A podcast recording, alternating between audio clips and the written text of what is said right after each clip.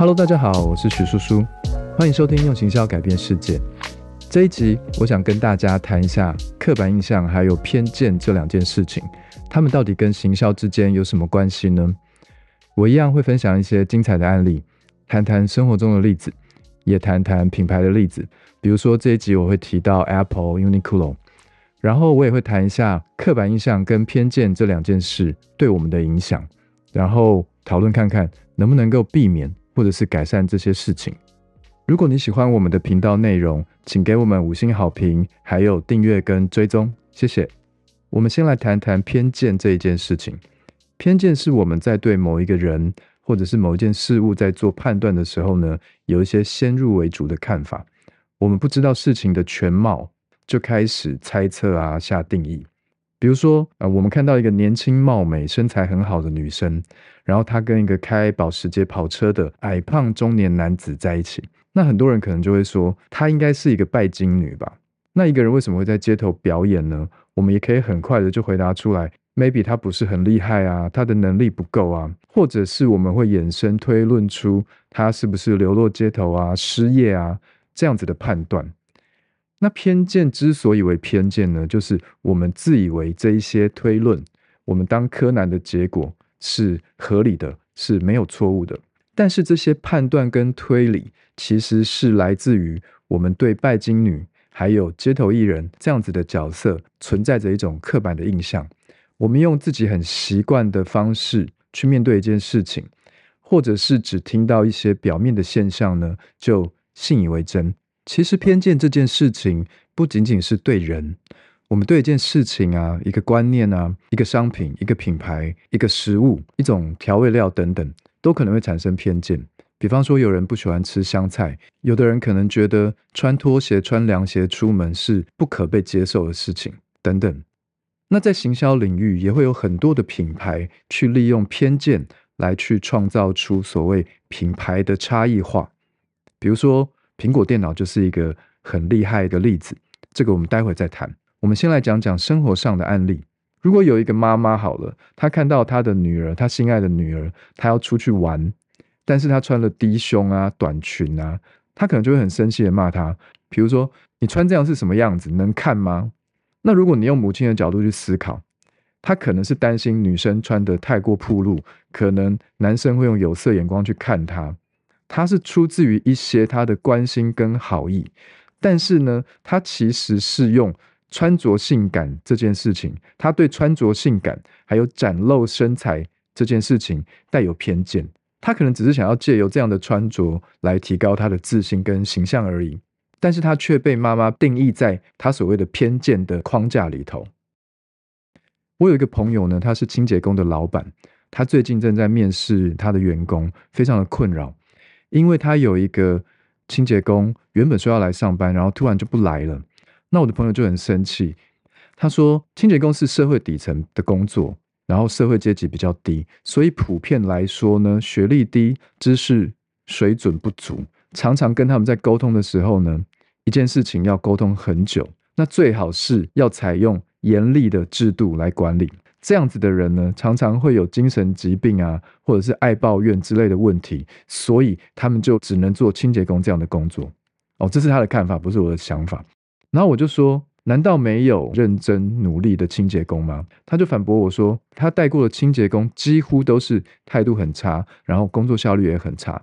那你也不会觉得自己对他们的态度、对他们的想法，其实叫做偏见。然后也导致他没有办法用同理心去考虑这个员工没有来上班的原因，然后就妄下判断，很有可能他只是一时的，他家里出事啊，所以长久以来呢，他对他的属下的态度也很差，这是一个很大的影响哦，因为他对属下的态度很差，那工作人员是不是常常就会有压力，也常常更容易促成他们的离职，他就会一直需要去面试新人，然后公司的经营上面也会出现一些困难。我自己会领悟到这件事情呢，其实是我原本也以为我自己没有偏见这件事情，我很中立啊，我很公平啊等等。但是后来有一次，我发现有一个男性的主管呢，他特别喜欢去面试漂亮的女生，然后呢，面试过后，他还会对我说，因为我也是男生同同性的角色嘛，他就跟我说：“哎，刚刚那个女生蛮正的，呃，她曾经当过 model 哦，或者是腿很长啊，这样的评价。”其实我听到的时候，稍微有一点点的反感，因为其实我们是在面试嘛，最重要的事情应该是所谓的专业能力、条件啊、态度这些。但是他面试完之后对我讲的第一个评价，其实是对方的身材跟长相。那因为我有一点排斥这个感觉，所以我开始想说，我自己也会不会有这样子的状况？我会不会因为长相好看而给予面试者比较高的分数呢？干，其实我会。这个时候我才发现，我原来有这样子的偏见，而且是发生在我最应该，我身为团队领导者，我最应该避免的地方。有一句话，其实我一直很喜欢，叫做 "Don't judge a book by its cover"，不要因为这本书的封面而去评断它。但是我却在面试这件事情上面呢，我用一个人的外表当成是加减分，我可能不会扣分啦，但是有可能这个人的长相比较讨喜，这个人的笑容比较甜美，然后他的态度比较好，我就给他加了一点分数。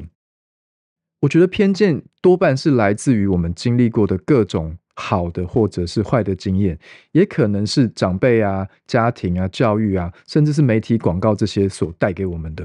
比如说，一直以来，我觉得亚洲人他都会很喜欢所谓长直发、白皙的女生，然后甚至是大瞳孔啊、大眼睛啊，然后嗯，有一些外貌上面的特征，他会特别符合所谓东方人的偏好。我们也有可能会去过度的追求这样子的事情。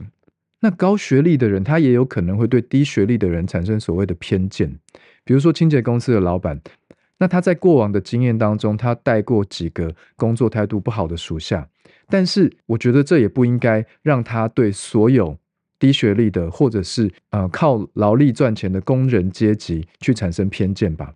如果可以用同理心运用换位思考，我觉得状况会完全的不一样。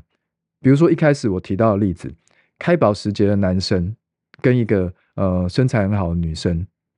有没有可能是？那一个男生，他从年轻的时候就开始创业，他努力了二十年，他终于出人头地，赚到钱，然后一圆跑车梦。然后那一个女生呢，是他苦苦追求多年的女神。也有一种可能是，他们根本就不是情侣啊，他们搞不好是工作伙伴、合伙人，甚至是父女关系，也都有可能，对吧？那街头的音乐家呢，在街头表演的那一个人呢，我觉得他搞不好是一个音乐天才，但是他患有所谓的舞台恐惧症。然后他透过街头训练、街头表演的方式来去增加他自己的胆量。那也有可能他是一个刚被签约下来的艺人，他准备要出道。他透过这件方式在进行所谓的练习，怎么样子去面对观众。我真的曾经就在西门町的街头，然后看到一个当年瘦瘦小小，然后脸上都是青春痘的小女生。她歌声很好听，她在西门町的街头表演，maybe 有一些人停留下来，但是也没有人认识她。然后结果不久后，她就正式出道。然后她是孙燕姿。我觉得这两个案例是要提醒我们说，如果我们用换位思考，换另外一个方向去思考一件事情，它就有可能会产生截然不同的看法。以前我们可能没有做过所谓把一件事情用不同角度去思考这样子的练习，是因为我们在学校里头。比较难遇到所谓的什么思考课啊，或者是创意发想这样子的课程，也不一定会有人去教我们说我们要运用换位思考。当我们还不是主管的时候，我们只要把自己管好就好了。但是如果我们可以开始练习换位思考，就可以帮助我们去比较容易的理解他人，然后用客观的方式来去评估事物，也可能会帮助我们产生一些更有创意的想法。这里我要讲一个例子哦，是一个商业的案例，他曾经写在我的书里面，就是用行销改变世界这本书里面，我提到有一个果汁的品牌，它有一句文案叫做“严选日照两百天的阳光流程”，听起来是不是就很厉害？要两百天才能够生产出一瓶果汁，就有一种很珍贵的感觉。但是它一瓶只要卖三十块，你知道是怎么办到的吗？我就有点职业病的去 Google 了一下维基大百科柳橙的生长过程。其实全世界的柳橙，从它开始长出一个小小的迷你的果实开始，一直到它慢慢的变成一颗球状的大小，可以摘下来榨汁，这个过程大概就是七个月，也就是两百天左右。几乎全世界的流程都是这个样子。但是呢，消费者不一定会去思考这句话两百天它到底是真的假的，它是什么含义。那因为我是身为广告从业人员，我有点职业病，所以我就去 Google 了这件事。啊，每棵柳橙不就生长两百天吗？那你在严选什么？这个例子是要讲说，行销人他其实有些时候就是很擅长去透过一些方法，所谓的文案、所谓的包装，去创造消费者对一件商品他感受上的差异。我们如果从柳橙的生长角度去思考，生长两百天很正常啊。但是如果说消费者，去看到这件事情的时候，他会觉得两百天好像很难得、很稀有，这就是换位思考所最基本的一个运用。然后这个案例我还没有讲完，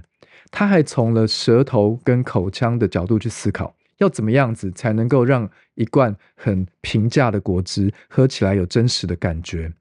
然后它就添加了果粒，就是让我们在喝果汁的时候呢，嘴巴里面有一点点的东西，甚至有一点咀嚼感，然后能够欺骗我们的大脑，让我们觉得说它是真实的现榨的东西一样。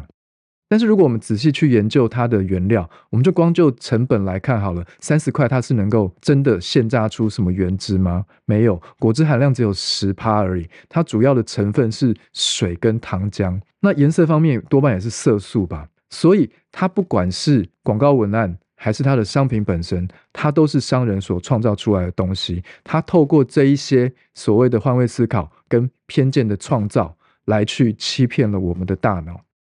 有些时候我会说，广告跟诈欺常常只有一线之隔。那你觉得这个案例它是诈欺还是广告？我觉得它就在一个存在一个很模糊的交界处。那如果用行销的观点来看，两百天的日照，它真的是一句很棒的文案。但是如果尺度拿捏不好的时候呢，或者是商人的心中他只想要赚钱，我们的心里面只想要卖东西，那事实上他就是透过广告文案这件事情去欺骗消费者。谈完偏见的概念，我想要谈一下粉丝这件事情。所谓的粉丝呢，就是对一个品牌存在着有正面偏见的一群人。偏见也有正面跟负面的，就是我们对某件事情、某个商品有特别的喜好，然后立场很坚定。比如说选举的时候会有所谓钢铁韩粉啊，然后韩国瑜他讲什么话、做什么事情，然后我们都挺，我们都喜欢，甚至我们会去买他的周边小物啊，然后他 po 什么东西啊，我们都会按赞、留言、分享啊，这就是所谓的粉丝。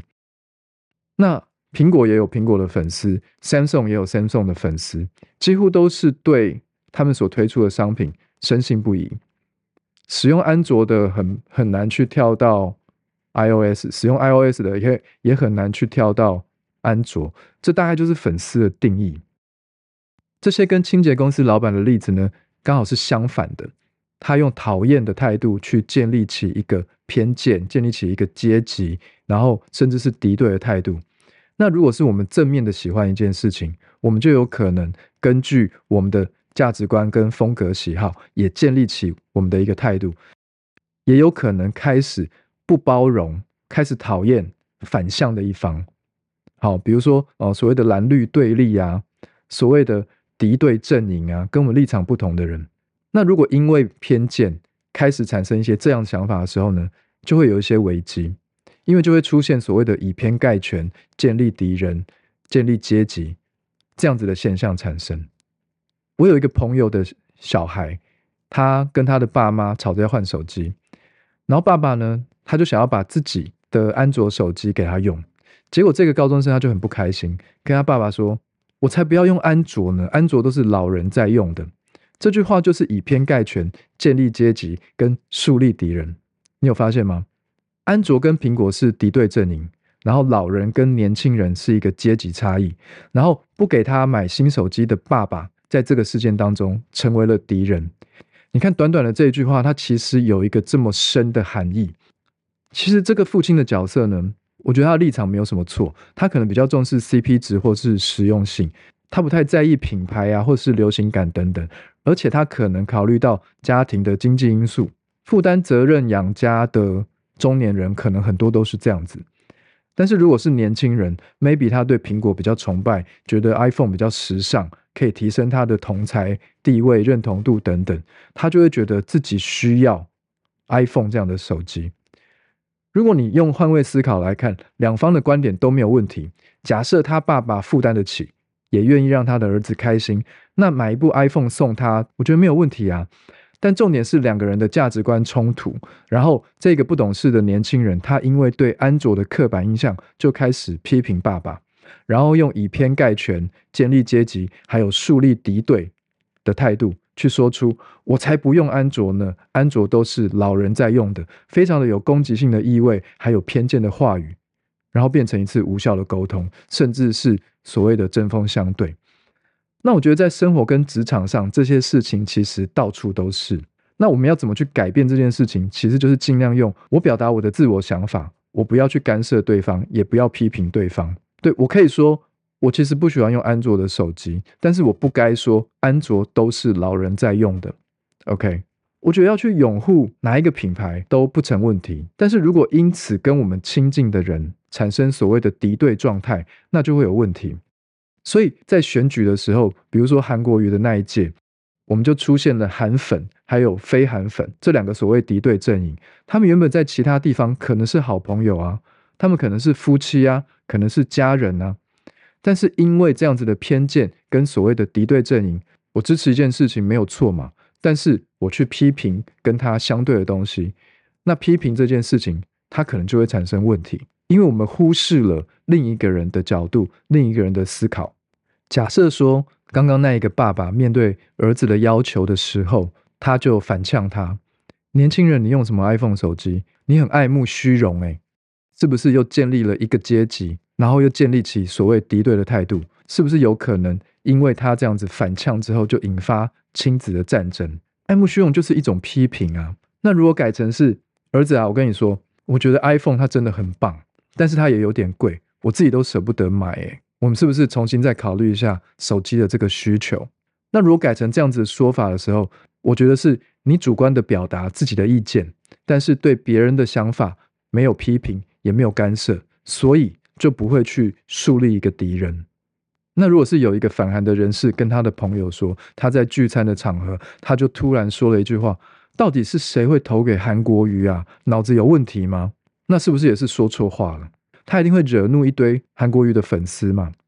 但是如果你用换位思考，如果你用中立的立场来去看待这件事情的时候，你可以改成说：如果是韩国瑜，他有某些证件，我真的个人是不太喜欢，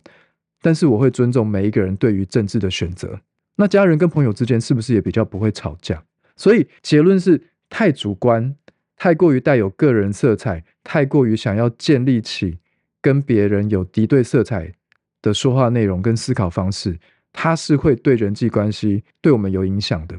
在我的书里面有写过一个蛮经典的案例，甚至有被记载在维基大百科上面。然后他也是透过了所谓的粉丝的建立，还有偏见这两件事情，来去创造出所谓的品牌差异化。如果我们去搜寻 Get a Mac，我们会找到很多相关的影片，然后也有一些有中文的翻译。据说他们当时大概拍摄了一百支广告。都是跟 Get a Mac 相关的主题。那每一支广告呢，都是一样的表现形式，但是内容不同。就是左边会有一个身穿土色西装的人，他看起来就是年纪比较老，然后他扮演 PC 的角色。然后右边呢，会有一个穿着牛仔裤，看起来比较年轻，穿着 T 恤的男生，然后他扮演着 Mac 这个角色，他比较酷。那广告通常就是。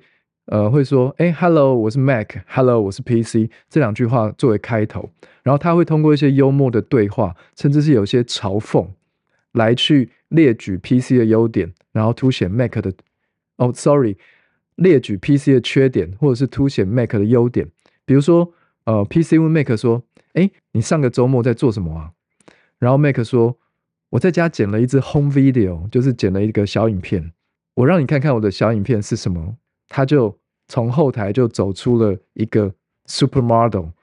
然后呢，很很优雅的站在那个地方，然后 PC 接着他也很得意洋洋的说：“哎，怎么那么巧，我也做了一支 home video。”然后呢，是一个胡子大叔，穿着跟刚刚那个 supermodel 一模一样的衣服走出来，然后也是很很自豪的那种感觉，然后说：“哎，你看我做的也不错吧？”然后观众他就会会心的一笑。Get a Make 这系列的广告呢，大部分都是用这种很戏谑啊、很夸张的方式来去嘲笑 PC 这个角色。比如说，呃，PC 有时候他讲话讲一讲，动作就会突然，呃，就这样停住了。那为什么呢？因为他宕机了，他需要一点时间来回复，或者是重新开机。然后或者是呢，有一集。PC 他就穿着那种相扑装，为什么呢？因为他装了太多的软体，然后导致他行动缓慢。那这些广告呢，都是在凸显 PC 他在消费者当中的刻板印象，他去讽刺，他去暗喻 PC 是一个很保守的使用者啊，系统性很差，容易出错啊，然后甚至是对时尚品味比较低。来去强化 Mac 的吸引力，他们的行销人员呢，其实就是透过所谓的换位思考，去从敌对阵营消费者实际使用所遇到的困扰当中去找到答案，然后来去帮助 Mac 建立起所谓的品牌价值跟认同感。当时的那些广告其实引起了蛮多人的不满，特别是 PC 的用户还有 PC 的厂商，他们认为苹果电脑对 Windows 的使用者。是存在着歧视跟偏见，然后也上遍了各大新闻媒体。但是你觉得对 Mac 来说，他们在乎吗？这些新闻效应跟这些广告的流量，这一些黑粉的声量，也都带起了 Mac 的销售量。那一定是因为很多人也觉得这些广告非常的幽默，而且切中要害，才会对他们产生共鸣嘛。它是时尚的代表，创新的代表，高品质的选择，就把 Mac 带到了一个高度。消费者如果对品牌产生刻板印象跟偏见的时候，其实会大大的影响他们的选择。那苹果电脑成功的利用这种偏见，它是时尚的代表、创新的代表、高品质的选择，然后也建立起强烈的印象。在我公司里面有一个真实的例子，我们有服务一个生活服饰品牌叫做 Uniqlo，大概已经合作了五六年。一开始呢，我们在做消费者分析的时候。有解读到一个大家喜欢或是不喜欢 Uniqlo 的理由。我们发现有一些年轻人，呃，比方说大学生好了，他们不穿 Uniqlo 的理由很有趣，原因竟然是他们的爸爸妈妈是 Uniqlo 的爱好者，羽绒衣啊、发热衣啊，然后也会买 Uniqlo 其他很多东西。但是这些年轻人不想要穿上跟长辈同款的衣服。因为会变成母子装啊、妇女装啊，甚至我很有可能会跟邻居的阿伯穿一样的衣服，所以网络上甚至还出现一种说法，叫做我里面可以穿 Uniqlo，我可以买 Heattech，我可以买 Air Reason，但是我外面绝对不能够穿 Uniqlo，对不对？因为发热衣这种东西，我穿在里面不会被发现，然后它是功能性的东西，所以跟我的时尚品味比较没有关联。那如果我把 Uniqlo 穿在外面，同学发现了，哎，你穿 Uniqlo，哎。所以你很可能就被定位偏见在一个你不懂时尚，你跟家长穿雷同的衣服，out of fashion 这样子的感觉。那根据这个发现呢，我们在行销策略上面做了一些调整。我们提出很多该怎么让年轻人能够更喜欢 Uniqlo，想把它穿在外面这样子的沟通策略，借此去改变他们对品牌的偏见跟刻板印象。比如说穿搭这件事情好了，Uniqlo 其实有很多的单品，它是兼具生活实用性跟一点点流行感的东西。它可能有很多呃，你可以搭配的配色的方法。那我们会用 IG 直播啊，请网红或者是年轻的店员推荐他们喜欢的单品。前一阵子因为《黑暗荣耀》很红，我们也推出了一个穿搭的主题，叫做“衣柜荣耀”。可能你有曾经看过这个贴文，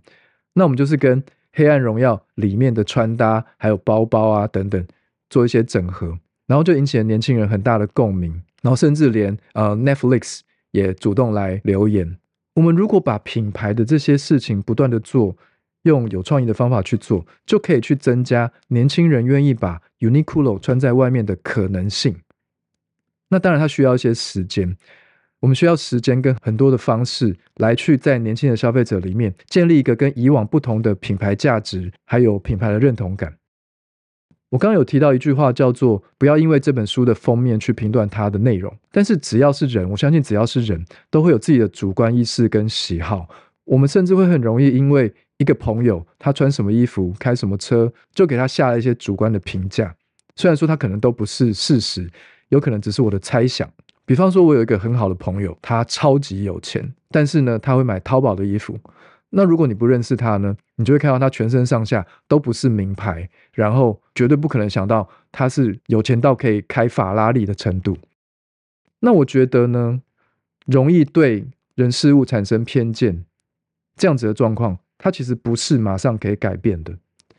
然后每一件事情，我们都要立刻去做到换位思考，它也并不是那么容易。但是如果从刚刚父与子在讨论要不要买 iPhone 这个案例，或者是那个韩国瑜跟非韩粉之间的对话，我们可以发现，其实只要第一步我们在表达意见的时候能够更加谨慎。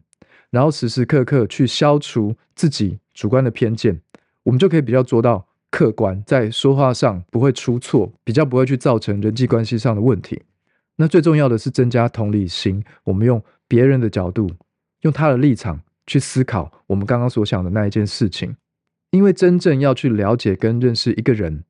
认识一个品牌，其实往往会需要很深入的交流跟观察，也都是需要花时间的。OK。